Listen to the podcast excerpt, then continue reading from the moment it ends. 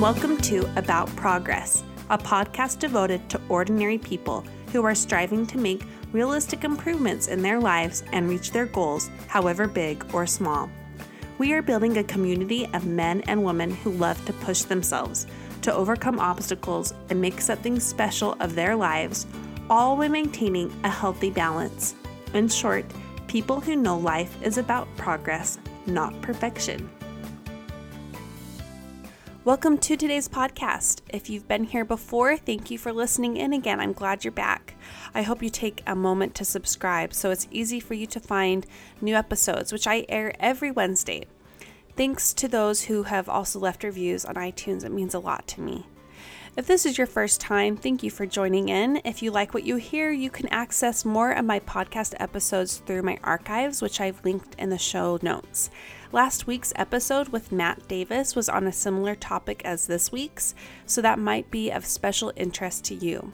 You can also find me on my website aboutprogress.com or on Instagram and Facebook at aboutprogress. I'll have a short do something for you at the end of this episode, so look for that. Let me tell you what you'll be hearing today. Becki and Kyle Jones are definitely a power couple. Both of them have dealt with depression, but Kyle primarily, in addition to anxiety since he was a teen.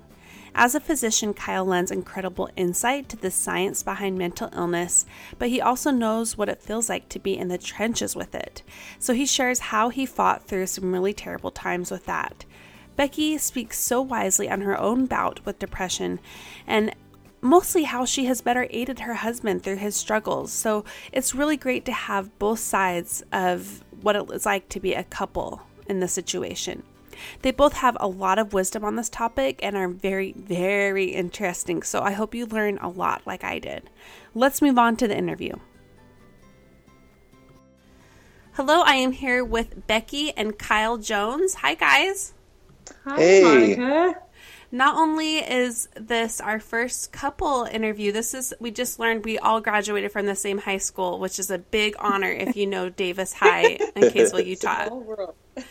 yes, very small world. Um, I would love it if you guys could give us an introduction to who you are. Yeah, so uh, so my name's Kyle, as you mentioned. Um, I, uh, as you mentioned, we all went to high school together. So I grew up in Farmington, Utah, which is just a little bit north of Salt Lake, um, and uh, came from a great family. Have, I'm the youngest of three, um, and had what I considered a very idyllic childhood, mm-hmm. um, with running around outside and playing sports and and uh, all that fun stuff.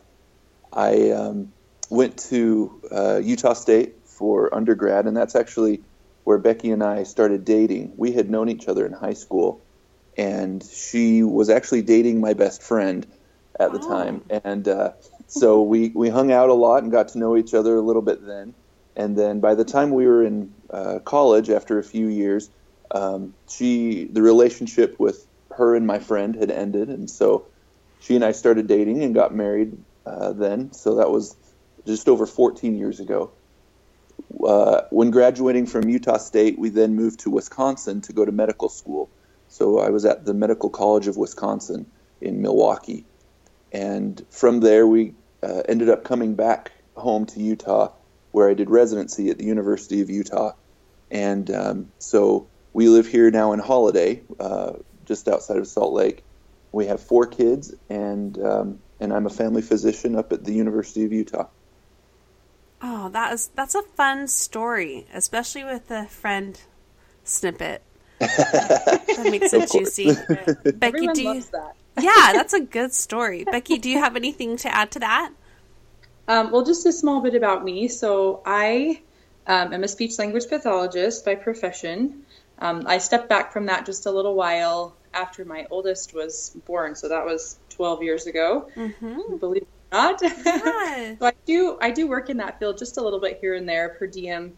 Um, and I do um, therapy for older adults who've had strokes um, different kinds of um, issues like that and do a lot of swallowing therapy as well. So that's wow. kind of about me. And then I'm home with our four kids, which, as you know, is a full time job. Mm-hmm. yeah, four sounds like 10 to me right now.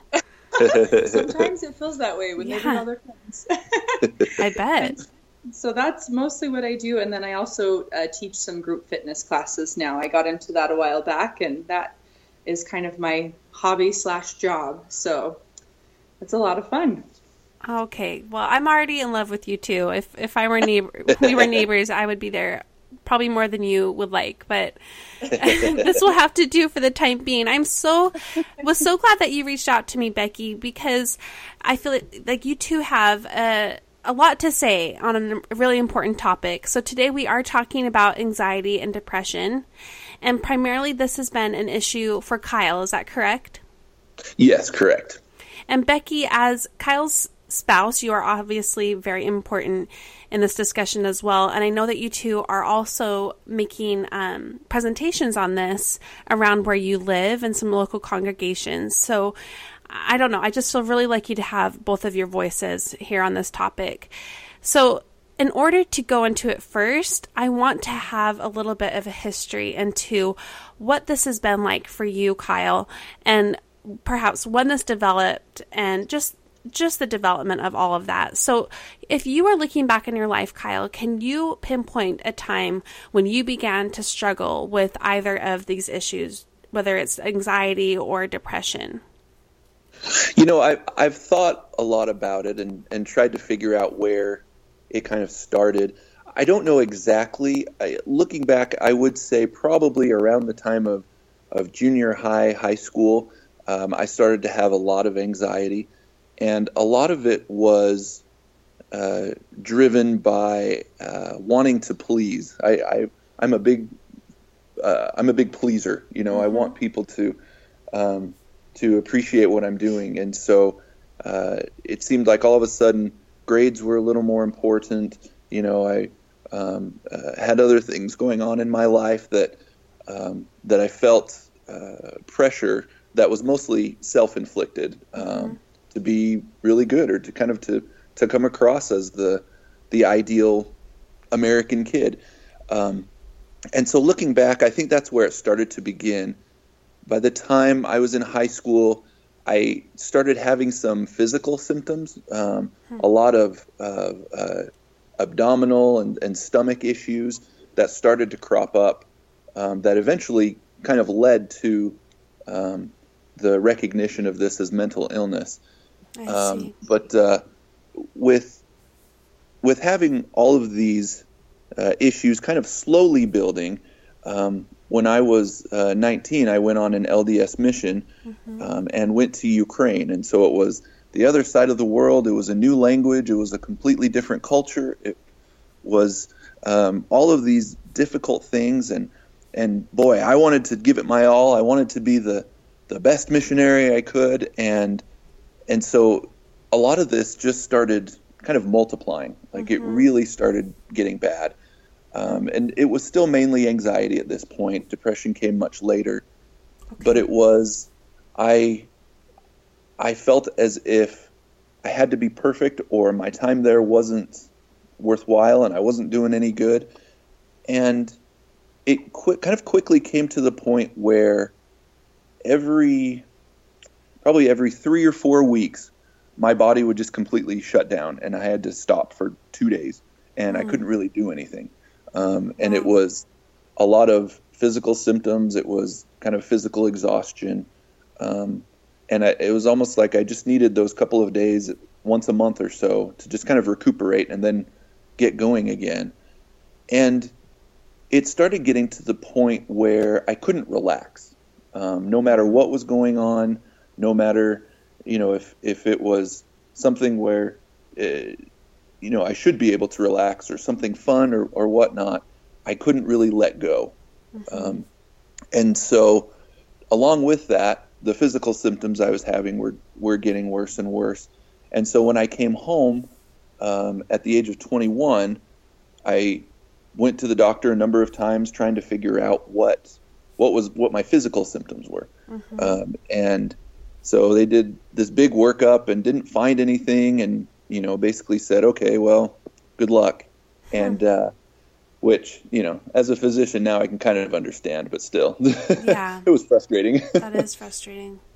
um, and uh, so uh, I knew at that point uh, that I wanted to become a physician, and so um, as you can imagine, trying to get into medical school and getting all of the the requirements that you need and all the volunteer time and and all of those things um, quickly kind of compiled and um, and my anxiety seemed to worsen.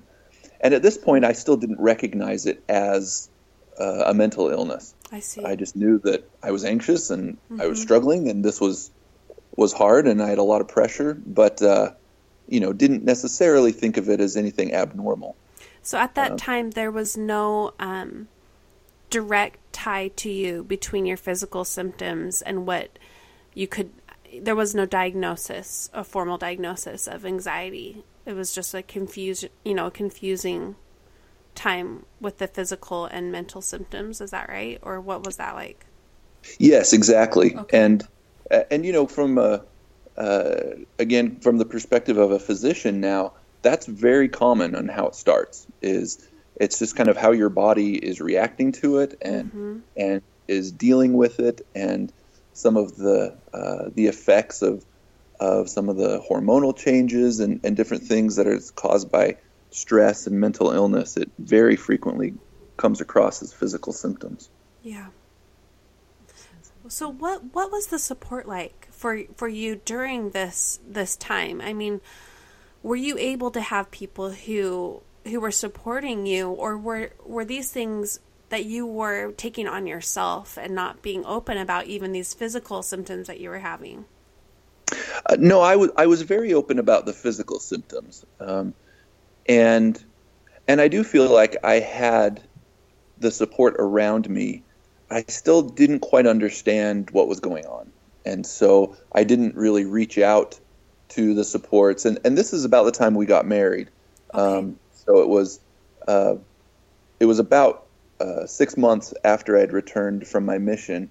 Um, like I said, we had known each other for years, but uh, only started dating at that time, and and so the the anxiety kind of continued to build until a few months after we had been married, and I was working at uh, a group home for individuals with mental illness, um, ironically enough, and uh, had to do some night shifts.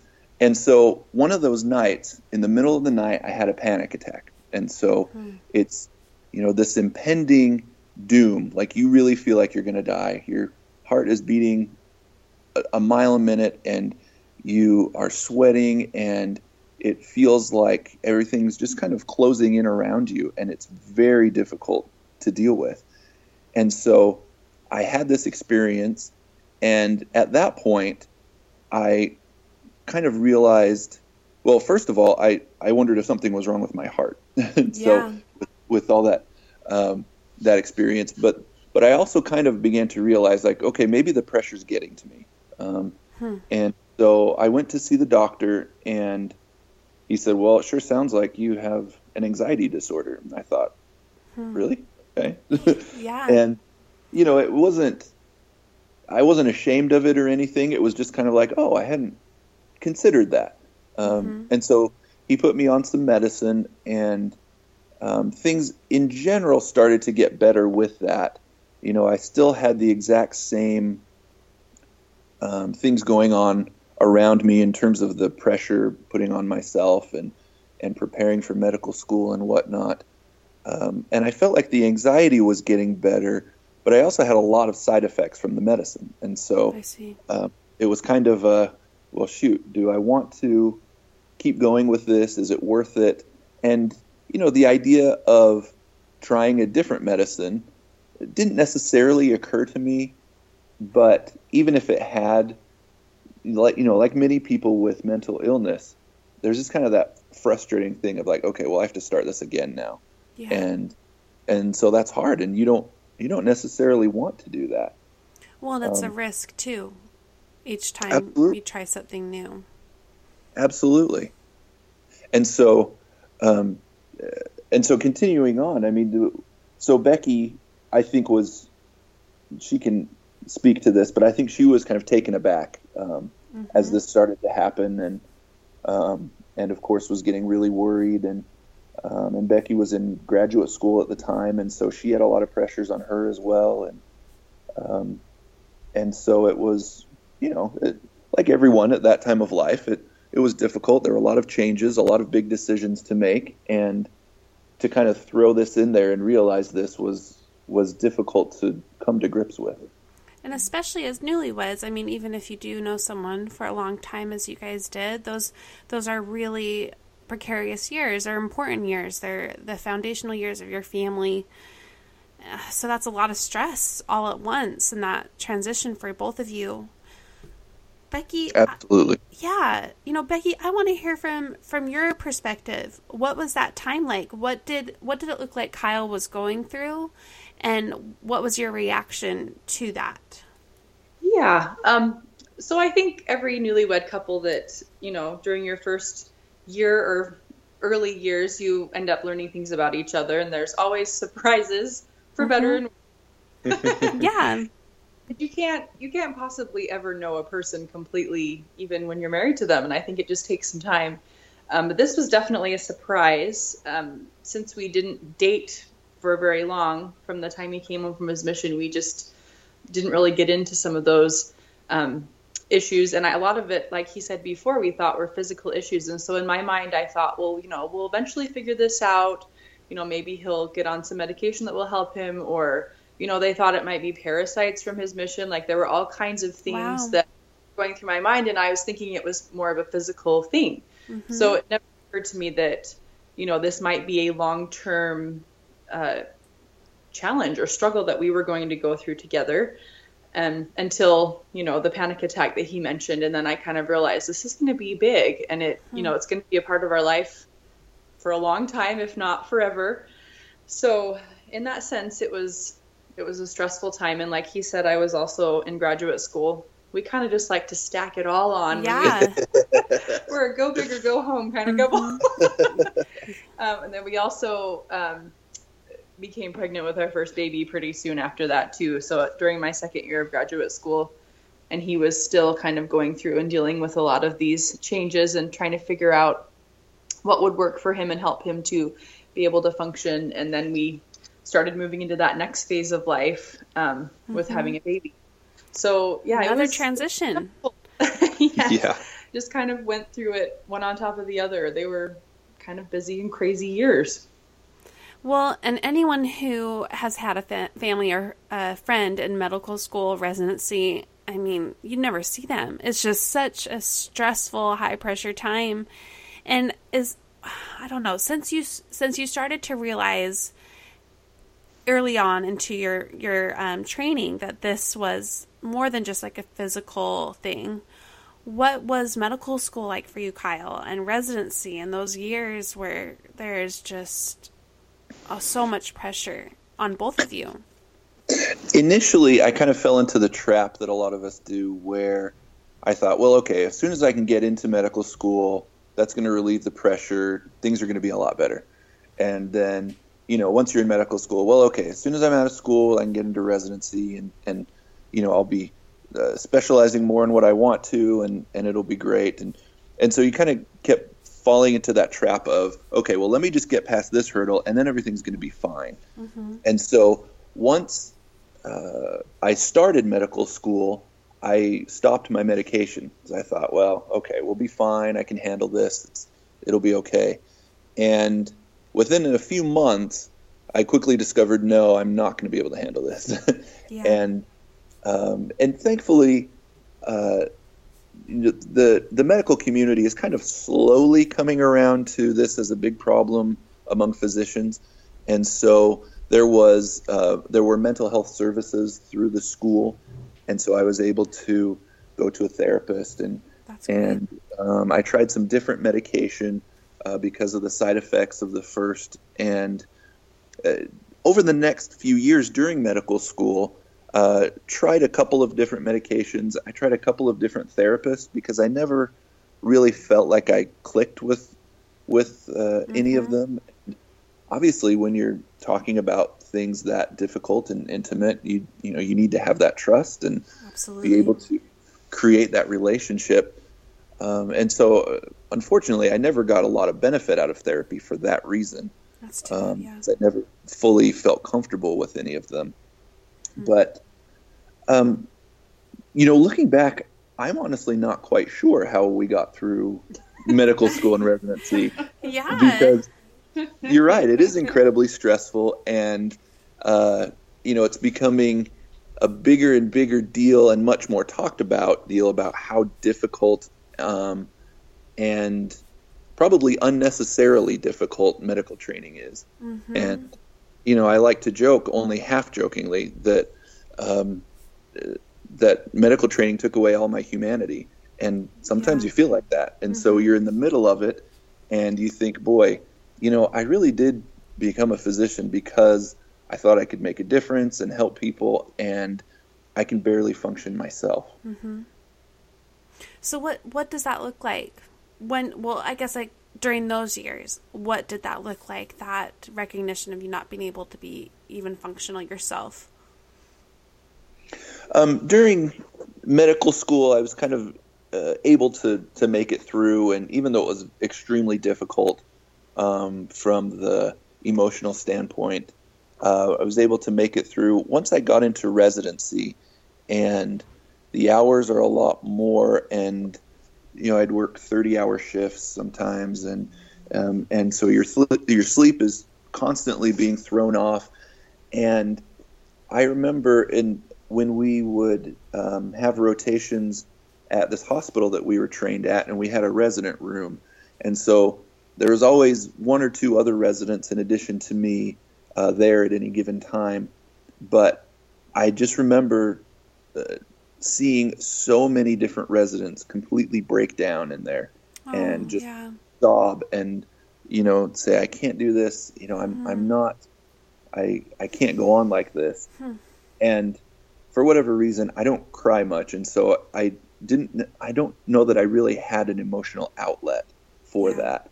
hmm Um, I think it eventually did kind of come out uh, more as as like angry outbursts. Um, uh, uh, sometimes at Becki, sometimes at the kids, sometimes just at myself. Um, and I think that was kind of the emotion that uh, that manifested because of all of this. I do, you know, I, I don't know uh, if there was exactly one spot or time or whatnot that was the worst of all of it. But one day I do remember during my first year of residency, um, I was uh, on the in the hospital on the inpatient service over Christmas, and so I wasn't going to be able to uh, be home for Christmas. Oh. And Mhm. the the uh, my senior resident um, who was supervising me uh, was able to kind of finagle things, so I got Christmas Day off, which was obviously great and I was so excited to have that day off and spend it with the kids and and with my family. And all Christmas Day, I couldn't relax, and I couldn't think about anything except that tomorrow I have to go back to the hospital. And Mhm. so it was like I had this great day with my family and celebrating different things, and I was not able to enjoy it. And it really, uh, it really kind of scared me because I thought, oh great, this is this is my life. You know, Hmm. this is what I'm going to have to deal with and put up with for the rest of my life. That's not daunting at all. You know, that's No, not at all. That's not scary.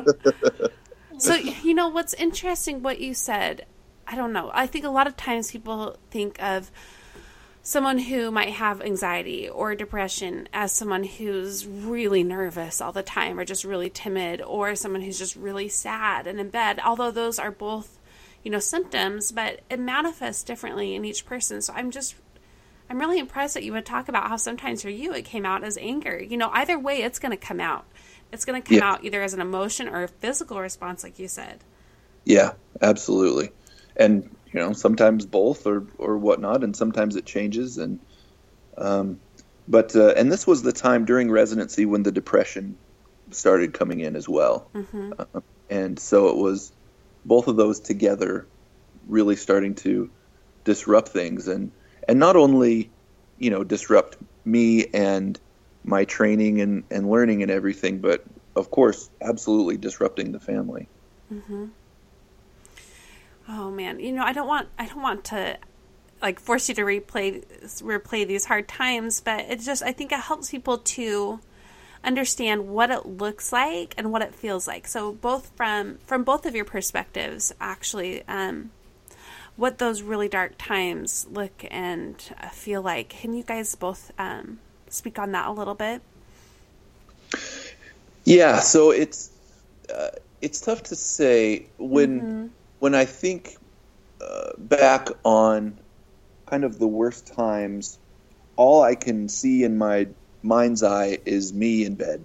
You know, mm-hmm. that's it. yeah. And um, part of it is that with all of the different crazy hours of of residency, um, and you know you're you're tired because things are constantly being shifted, and you have all this pressure to to learn and take care of patients, and the teaching environment is um, is oftentimes a kind of a bullying type style, hmm. and so you're all of these things contribute. So you can't think straight, but if you don't think straight, you're going to kill people. And so you, I take that home, and I can't let go of that feeling, and I'm so tired. It's just that you know what, I don't want to see the family. I just want to sleep, mm-hmm. and so. Um, I don't even know how much I slept or how often that actually happened, but it in my mind that's what what I see is mm-hmm. that okay, completely shutting myself off and I'm just going to you know sleep I guess was kind of the way of uh, forgetting or ignoring or just avoiding the problem. And what about you, Becki? From your yeah. perspective, what were those times like? Well, I was just thinking how, um, looking back, how ill equipped I was to deal with a lot of these issues as they came. Mm-hmm. Um, came from a family where, like, a lot of really hardworking, good people, um, pretty decent mental health, and it wasn't something that we really talked about. I didn't have any family members who suffered with any of these things. It, we were kind of were like a pull yourself up by your bootstraps kind of family and mm-hmm. get it done, you know? Yeah. that was kind of the um, attitude. And so I remember just kind of being a little bit, um, I don't know, a little overwhelmed by trying to understand and deal with what he was going through. Um, and just, you know, just trying to wrap my head around it because I had such a hard time just understanding what that would be like. It's not something that I am familiar with. And then as that was all happening, to be going through, you know, my own struggles, we had a our first baby. He was extremely colicky and didn't sleep and hmm. was just really really hard. Yeah. he's wonderful. He's wonderful now. He's turned into. Thank goodness. Yeah, you put in your yeah. you put in your time. Exactly. It was tough, and then you know I was doing a clinical fellowship at the time, so I was working, um, and we had just moved to Milwaukee, Wisconsin, far far away from our family. Mm. Uh, and as far as like the dark times that you were saying, or you know the kind of rock bottom time Kyle was talking about, I feel like I kind of got pulled down into that a little bit because I think there was a, a fair amount of guilt, and I think a lot of um, family and you know loved ones of people who suffer with anxiety and depression do kind of carry some guilt about it because you know in some ways I felt like you know I'm his wife, I should be able to help him, I should be able to provide him with like a feeling of happiness and security. And you know we kind of feel like and, and maybe it's a a characteristic of of women too. We kind of try to be fixers and try to you know take care of our family, and I think that guilt um, did get to me a little bit during that time, and then that coupled with the sleep deprivation and the stress, I kind of got into a little bit of a, a depression, and I think it was more of a postpartum situation because mm-hmm. we just had our second baby. Yeah. But we were in Wisconsin where it's dark and cold, yeah. and we live tiny apartment that grew mold in the closets. Oh, it was terrible. But I remember, you know, looking back, and I, I just had never been in that place before. Nothing in life had pushed me to that point, and so I didn't really know where my breaking point was. But I definitely hit it at that point, and I, um, really did suffer from depression, and I didn't get treated, and I mm. because I didn't realize that's what it was. I didn't have a lot of people there to recognize it in me. Mm-hmm and so I remember a specific time when he had been gone for several days, and then he would come home and sleep for a few hours in the day, and then leave again for all night.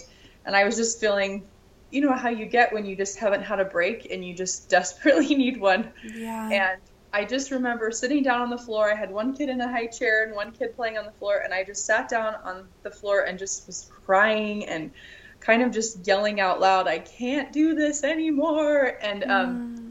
My coping mechanism at the time, which was bizarre, I don't know why, but I just started kind of hitting my head a little bit on the wall, and it took away some of that frustration and stress.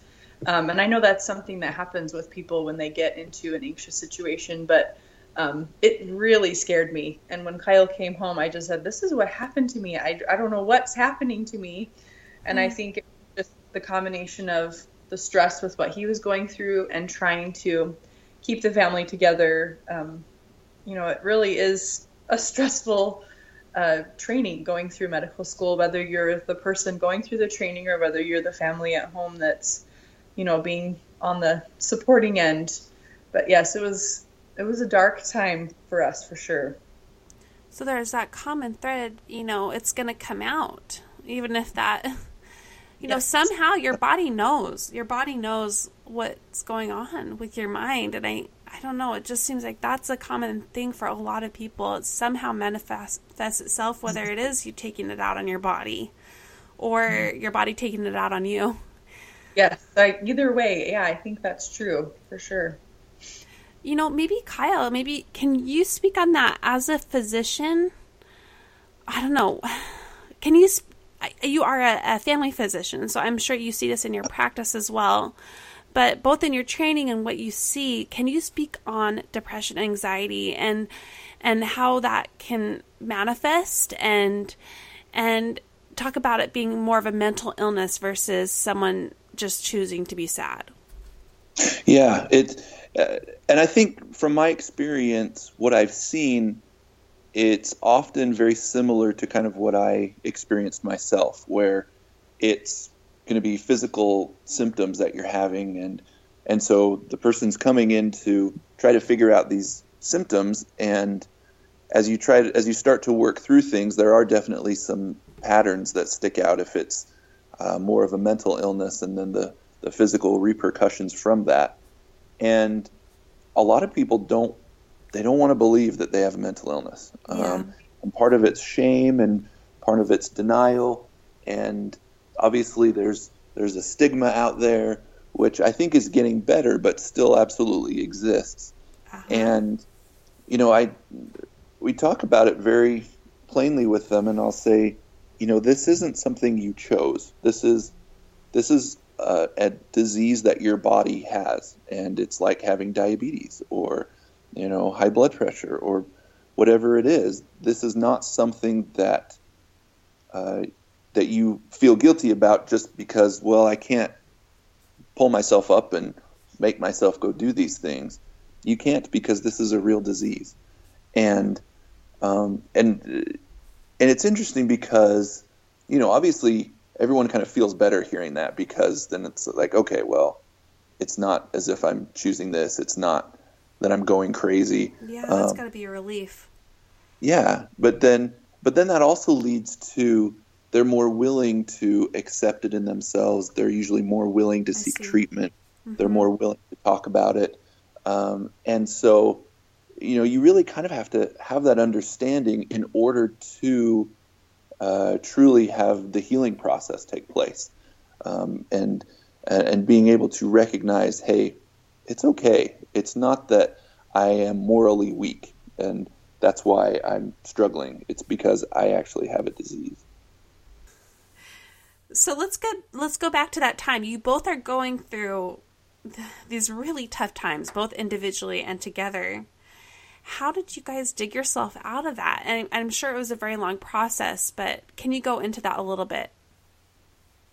You know, I'm honestly not sure. Yeah. we were kind of thinking about this late or recently about well, how did we get out of that? Part of it was it was almost just waiting it out in that well, hey, kind of falling into that trap of I mentioned before, like, well, residency is going to end, and then things will be better because mm-hmm. then we won't have the the physical stress and demands, and the mental and emotional demands will be less, and we'll finally be making more money, so financial stressors won't be as big a deal. And so it was almost like we were kind of trying to just get through and think, okay, if we can just make it to the end of residency, we'll be okay. And of course, once we reached that, uh, in some ways things did get better because I was sleeping regularly and you know different things like that. We were able to get a little bit more normalcy in our lives, but it was still a big problem. And so after having been in practice for one or two years, I finally said, you know, I've been on the same medicine for eight or nine years and I'm not where I need to be. Mm-hmm. I, I, need to go back and we need to try something different.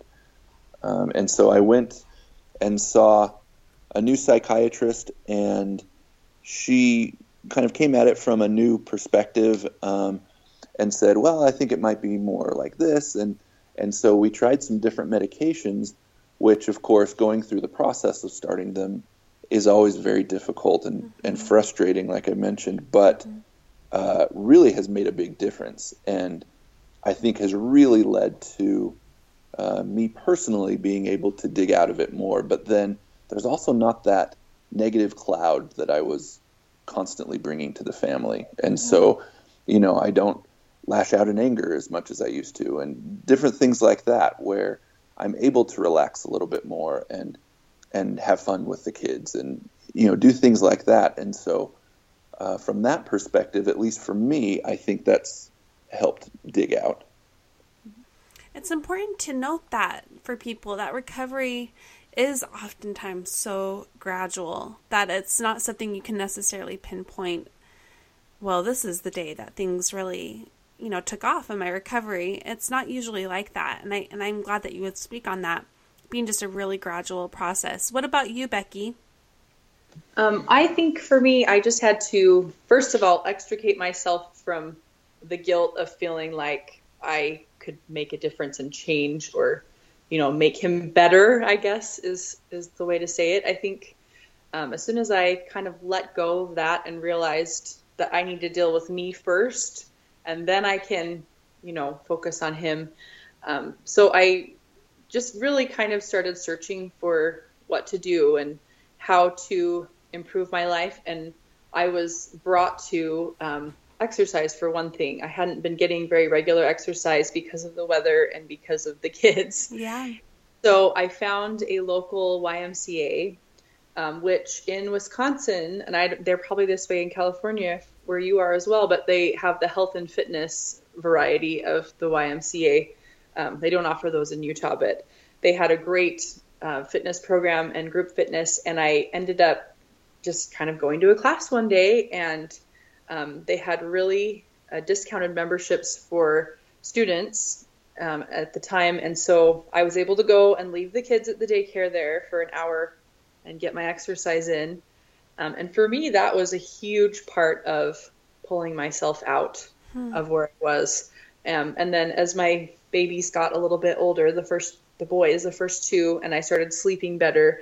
Those two things combined um, really, really kind of pulled me out. And it wasn't just the exercise, it was getting involved in my community there and meeting other people in my same situation and just having um, contact. Yeah. It's, people are very important to me. Mm-hmm. I've learned over the years that having um, friendships and, you know, just talking with people is one thing that keeps me in a good place mentally and physically too. I just feel like I feel better if I'm involved. So those two for me, and then just kind of, you know, realizing that I wasn't, it wasn't my responsibility to fix Kyle or to help, you know, he kind of had to work through it on his own. And that kind of got us through that stretch. And I'm I'm hearing you guys talk about how a lot of uh, the difficulties behind those especially dark times are those those obstacles of feeling guilt and shame and you said denial was another thing too. And so i hear you becki saying that your way to combat those things um, was connection for one with other people. Mm-hmm. fixing yourself focusing on yourself putting that mask on for you before you helped others like they say the flight attendants say. And I, you know, it seems like th- those are good ways. Or Are there other things that come to mind for both of you of how you were able to push against the guilt, shame feelings that often drive people to more secrecy and and that you know makes the cycle even worse? I think just being open with each other and saying, "I feel guilt about this," or "I feel ashamed of this." I think you know, it's funny that sometimes I think the people that we have the hardest time being the most candidly honest with are the people that we're closest to because somehow we feel maybe a little bit vulnerable in doing so or we just haven't practiced doing it. And I think that open line of communication of just saying what we mean instead of expecting the other person to figure it out or, you know, guess what what we might be thinking or feeling. I think sometimes just putting it out on the table and saying this is what I'm feeling, that almost empowers you just to acknowledge and say say it out loud and and you know tell each other. I totally agree with that. What what about you, Kyle? Do you have anything to speak about that? Um, I I agree that with Becki. It's and I felt at the time that we were good communicators with each other. Looking back, I really don't think we were, uh-huh. or at least not as good as I thought we were. Mm-hmm. Um, and being able to express that of what you really are feeling. I, I, we have a neighbor down the street who's a friend of ours who suffers from depression, and uh, I had never thought of it like this until he put it this way. And he says, you know, there are those days where you wake up and you're so depressed you can't get out of bed, but everyone thinks that you're in there sleeping, but really what you're doing is you're in there just wallowing in your own guilt. And um, and it's you know guilt is such a big component of depression and mm-hmm. anxiety. It it's one of the you know the the hallmarks of, of the diagnosis. And so almost to recognize that guilt and try to work through all right, what what what can I do to get through this today? And today it might be not as much as I can do tomorrow or vice versa, uh, but what is something I can do to combat that right now?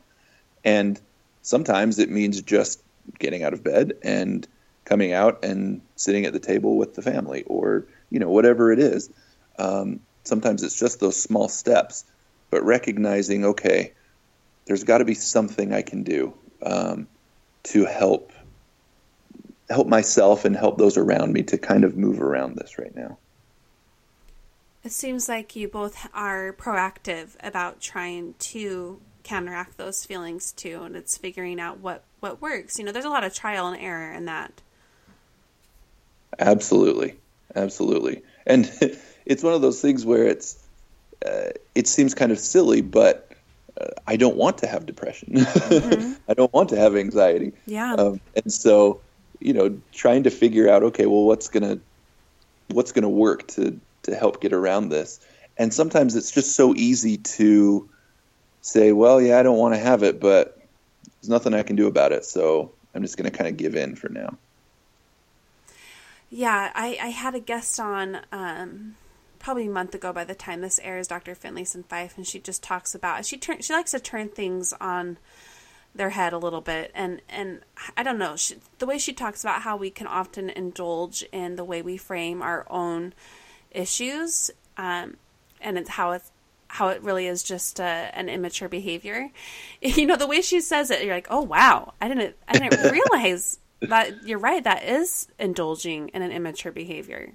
But yeah. uh, the way you guys are both talking about this is, yeah, sure, you don't want to have these issues, but but in one in owning them and then two in being open about them and then three being proactive about how to deal with them that's not being indulgent. That's that's being proactive and that's dealing with this in a, in a way that's actually going to lead to helping yourself.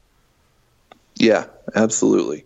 And then being able to you know once we've kind of um, uh, are improving within ourselves, then obviously our family does a lot better because yeah. then we're reaching out to each other more and the relationships we have with each other and our kids and, and everyone else starts to improve as well.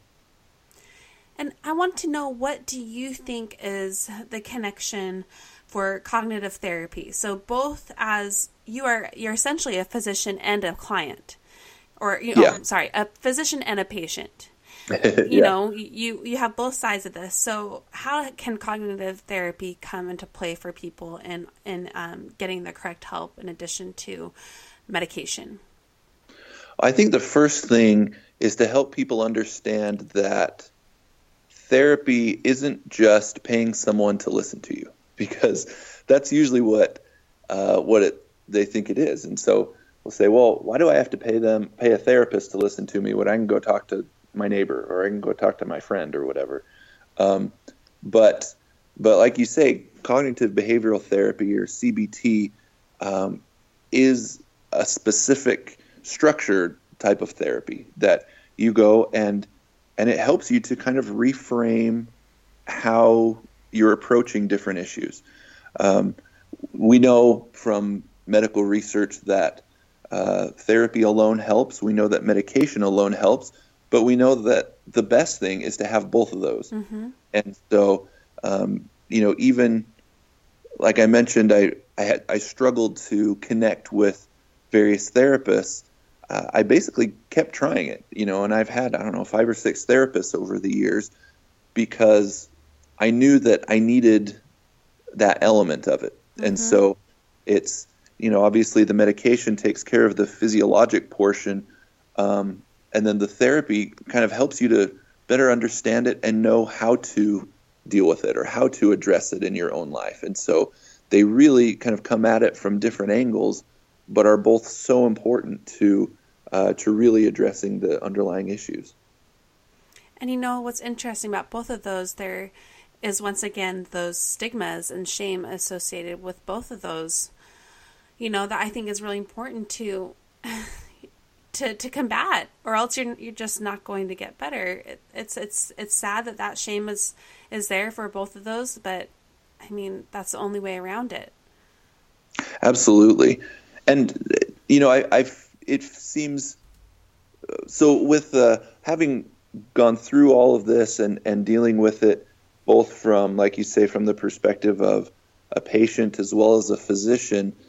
Um, you know, we in trying to help people, I've worked on both kind of the the general population stigma of trying to uh, be okay with it and and understand that it's okay, but also the stigma among physicians, which I think is even worse than the stigma that we see uh, generally, because hey, I'm the physician, I'm supposed to be Superman, I can deal with this, I don't need your help, I'm fine, and so really helping physicians to recognize this and say, hey, you know what, you're not doing any service to your patients if you are not being taken care of yourself. Mm-hmm. And really, the biggest thing that I try to help people know and understand is it's okay.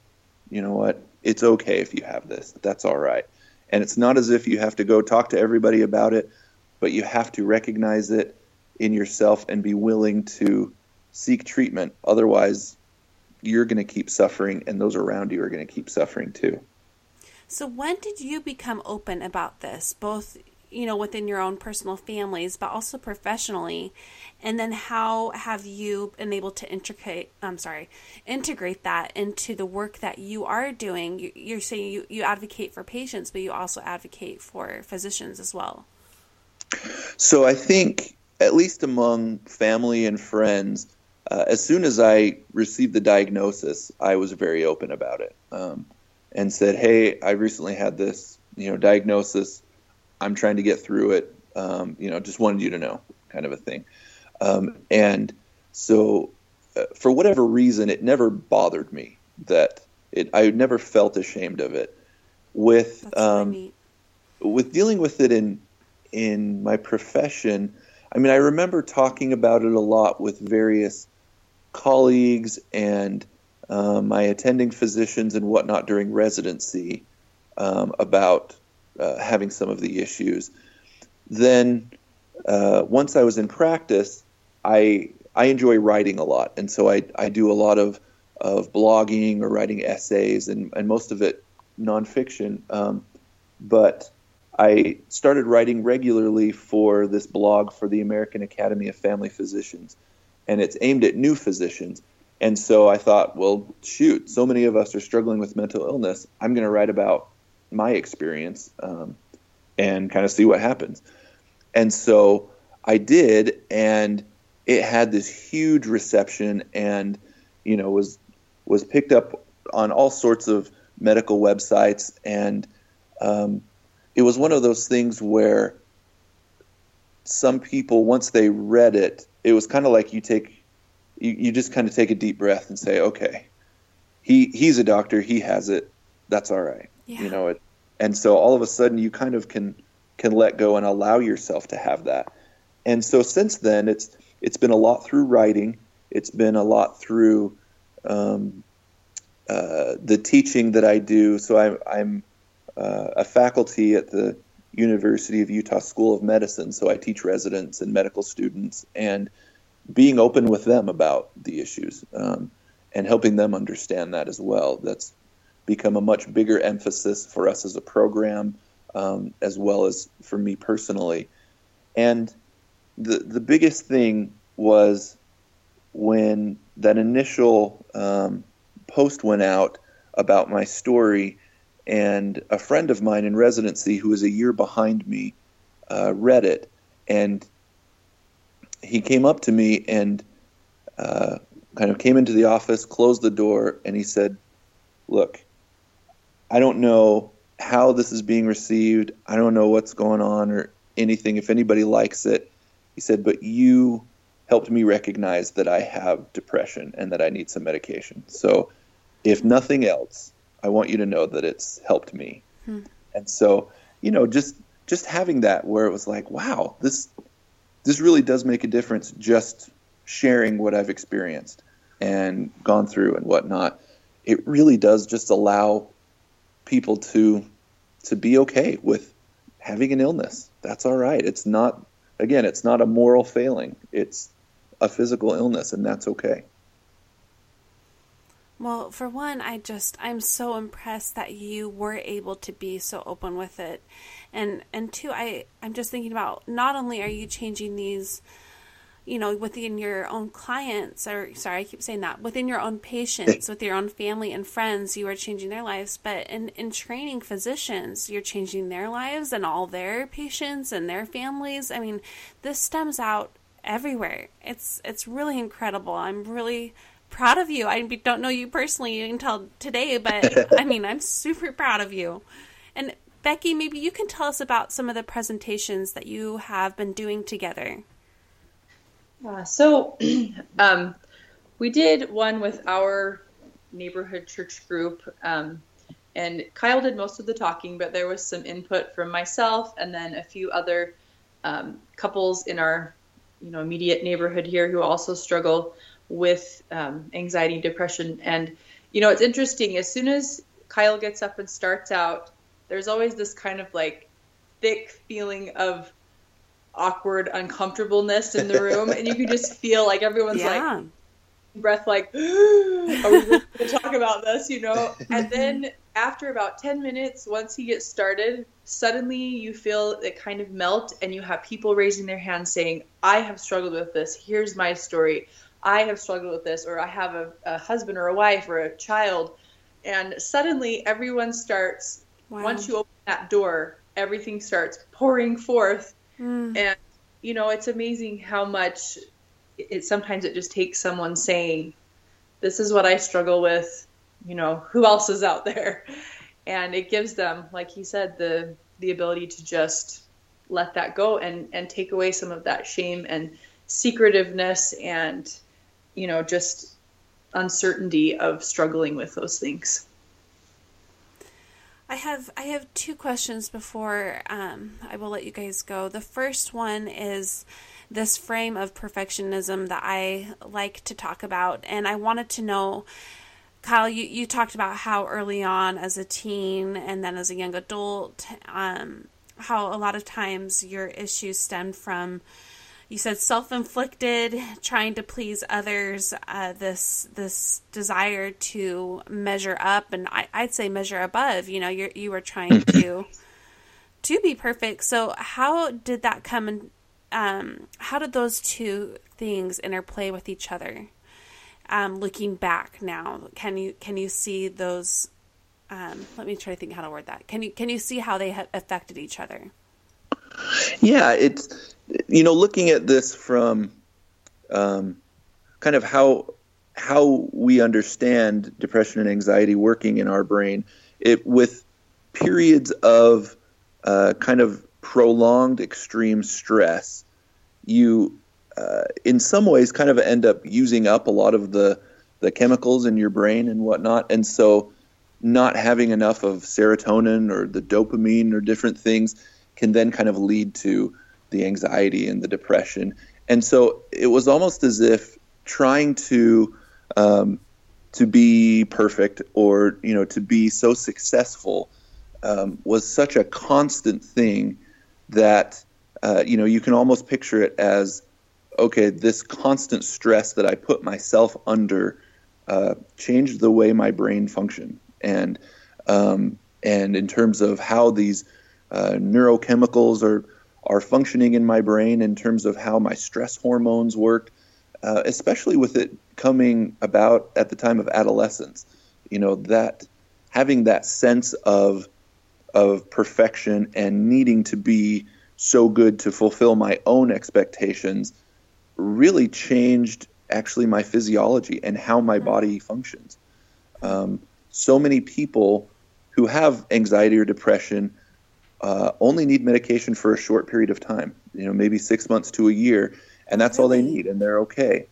And other people need it for the rest of their life. Mm-hmm. And part of it does kind of uh, depend upon how your experience and what happened really has affected the way your brain functions. Wow, this is so interesting. I mean, the, I'm learning new things and I thought I knew a lot about this stuff, but that's really that's really interesting. Becki, when you wrote to me, you said that you are a non-perfectionist. I mean, mm. but yet you still had these struggles as well. I wanted to know if you have some insight to that question. Yeah. So, I guess the thought that's coming to me as I'm listening to this happening here is that I mean, obviously anxiety and depression aren't contagious like like a disease would be. yeah. But at the same time, you can get kind of sucked in and I think they can I mean, be circumstantial. Right. Like Kyle Kyle suffers from anxiety and depression and then our two oldest boys also have a fair amount of anxiety that I'm helping them deal with on a daily basis. And so living with three people who struggle with this, sometimes I feel like I have to really work at it and be really diligent in making sure that I kind of keep myself in a good mental place. Mm. The things I need to do to make sure that I can function well and not kind of feel myself getting pulled over into that mm-hmm. anxiety because it's there. And I think even though I'm, I tend to be more of a laid back person overall, um, but I do think that being living with people who who struggle with this can can affect you, um, even if you don't necessarily have a tendency towards that. So you have to be aware of that, and then just you know be careful to do what you need to do to fulfill you and keep you um, in a place where you can have good mental health and and stay there. Oh, I'm so glad you would speak on that too.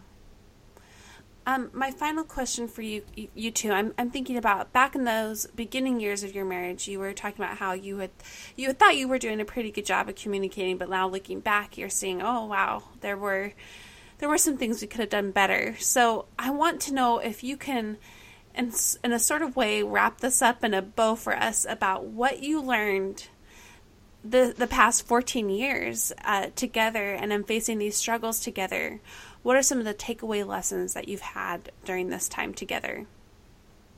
I think a lot of it has to go to what becki said of uh, the guilt that she felt that this was her fault. She couldn't um, she wasn't able to to make me happy so to speak and so the communication, uh, I think, would sometimes go one way, um, either from me to her or her to me, whereas it should be going both ways. And so, you know, I'm, I say to her, I'm dealing with this, or this is what I'm feeling today, and then she's internalizing it and, and thinking, oh dear, well, you know, maybe he doesn't love me, and or maybe I'm not a good wife or whatnot. Um, and really just talking about that and you know recognizing that it's okay to to be vulnerable and it's okay to talk to each other. And that's really the only way that you're going to be able to make it work. So many marriages of of individuals with mental illness and so many marriages of physicians as they go through training uh, end in divorce and there's just not that full communication or that full um, acceptance and feeling okay about being vulnerable with one another. Hmm. And what about you, Becki? Um, I think, you know, we've all along through our marriage, we've really tried to take time to make a time and space for us to just have time with each other, and especially um, for for those who have children, I think that time away from your children as a couple is so important. But I think, um, you know, as we do that, it kind of helps us to reconnect and it makes a less stressful environment where some of that anxiety can be tabled for a little while and we can give ourselves time to communicate. Um, but I think important in every relationship, regardless of whether there are mental health issues, I think just really being open and communicating what you need and what you want and what things you're struggling with with each other. I think so many times we just want to have the other person kind of figure it out mm-hmm. or guess, and you know that just isn't fair and it's not realistic. I think that being very open and communicating and, and saying what you mean is really what helps any marriage or any relationship be strong and be good and you know stand the test of time well, you know, this interview, I I have so many other questions. I'm like, we should have you on for another like a follow up with all my other follow up questions I have for you both. Thank you.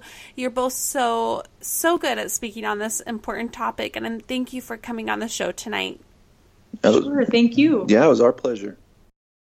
I'm so grateful for you, Kyle and Becki. Thank you for being on the show. Thank you for your incredible insight.